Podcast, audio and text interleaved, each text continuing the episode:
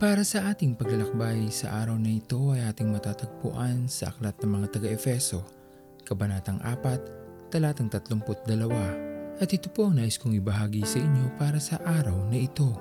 Ang pagiging mabuti sa ating kapwa kasama sa pananampalataya at sa ating mga mahal sa buhay ay inaasahan sa atin ng ating Panginoon. Bilang siya ay mabuti sa atin, hindi nagkukulang, tayo ipinagpapala at laging inuunawa. Ito rin sana ang maibahagi natin sa iba. Ang kabutihan na nanggagaling sa ating mga puso. Kabutihan na ating nararanasan at patuloy na ipinaparanas sa atin ng ating Panginoon sa lahat ng oras at pagkakataon. Lagi sana nating itong alalahanin at huwag kalilimutan. Maging mabuti sa lahat, lalo at higit sa mga nangangailangan. Ang tunay na kalagayan ng bawat tao ay hindi lamang nakikita sa panlabas na anyo nito. Kaya hindi mabuti na gawain ang humusga base sa nakikita lamang ng ating mga mata. Hindi natin nalalaman ang pinagdadaanan ng bawat isa. Suliranin na kinakaharap nito at marami pang dahilan na maaaring nasa kanilang mga balikat. Ngunit hindi natin ito nalalaman. Kung magiging madali sa atin na magbitaw ng bawat salita na maaaring makasakit sa ating kapwa, hindi na natin nagagawa ang pinakamabuti at hindi rin tayo nagiging daan upang makatulong sa kanila. Kaya sa kahit anumang oras na meron tayong makikita, masasaksihan na pangyayari o anumang sitwasyon na maaari tayong makagawa ng mabuti sa ating kapwa, huwag sana natin palampasin ang pagkakataon na ito. Hilingin natin lagi sa ating Panginoon na gamitin ang ating mga buhay upang tayo ay maging pagpapala sa iba at maging kanyang katuwang upang mapagaan ang anumang kanilang daladala at higit na mapapupurihan ay ang ating Panginoon sa pamamagitan ng ating mga buhay. Lagi nating isipin at huwag kalilimutan maging mabuti sa lahat ng oras dahil ang ating Panginoon ay laging mabuti sa atin lahat. Salamat po sa kabutihan mo.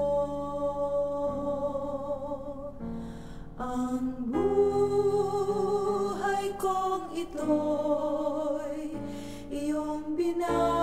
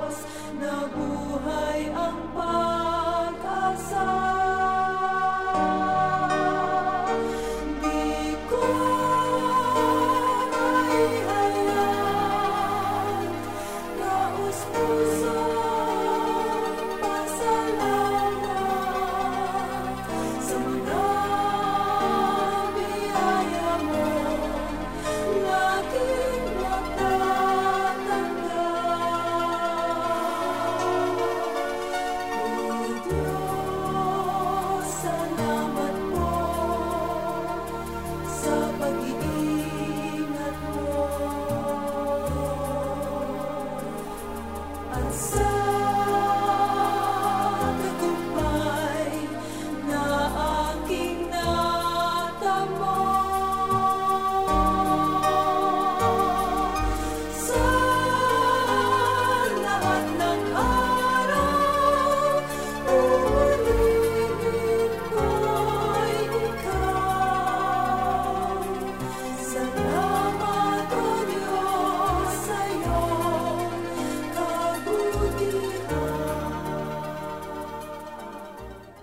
kabutihan. Tayo manalangin. Aming Panginoon na pinakamabuti sa lahat, maraming salamat po o Diyos sa iyong patuloy na pag-iingat at pagpapala sa amin. Maraming salamat po sa iyong pagmamahal at patuloy na pangunawa na ibinibigay sa amin aming Panginoon. Dalangin namin aming Panginoon ay patuloy naming matutunan sa aming mga buhay na makatulong sa iba, maging mabuti at huwag maging madaling humusga. Tulungan niyo po kami Panginoon na magawa ito sa aming mga buhay. Pinupuri ka namin at pinapasalamatan At ito po ang aming mga panalangin. Sa matamis na pangalan ni Jesus. Amen. Pastor Owen Villena, sama-sama tayong maglakbay patungo sa kariyan ng ating Panginoon. Patuloy nating pagyamanin ang kanyang mga salita na punong-puno ng pag-ibig at pag-aaruga. At lagi nating tatandaan na ang pagmamahal sa atin ng Diyos ay wagas, mananatiling tapat hanggang wakas, hanggang sa muling paglalakbay sa Diyos ang papuri.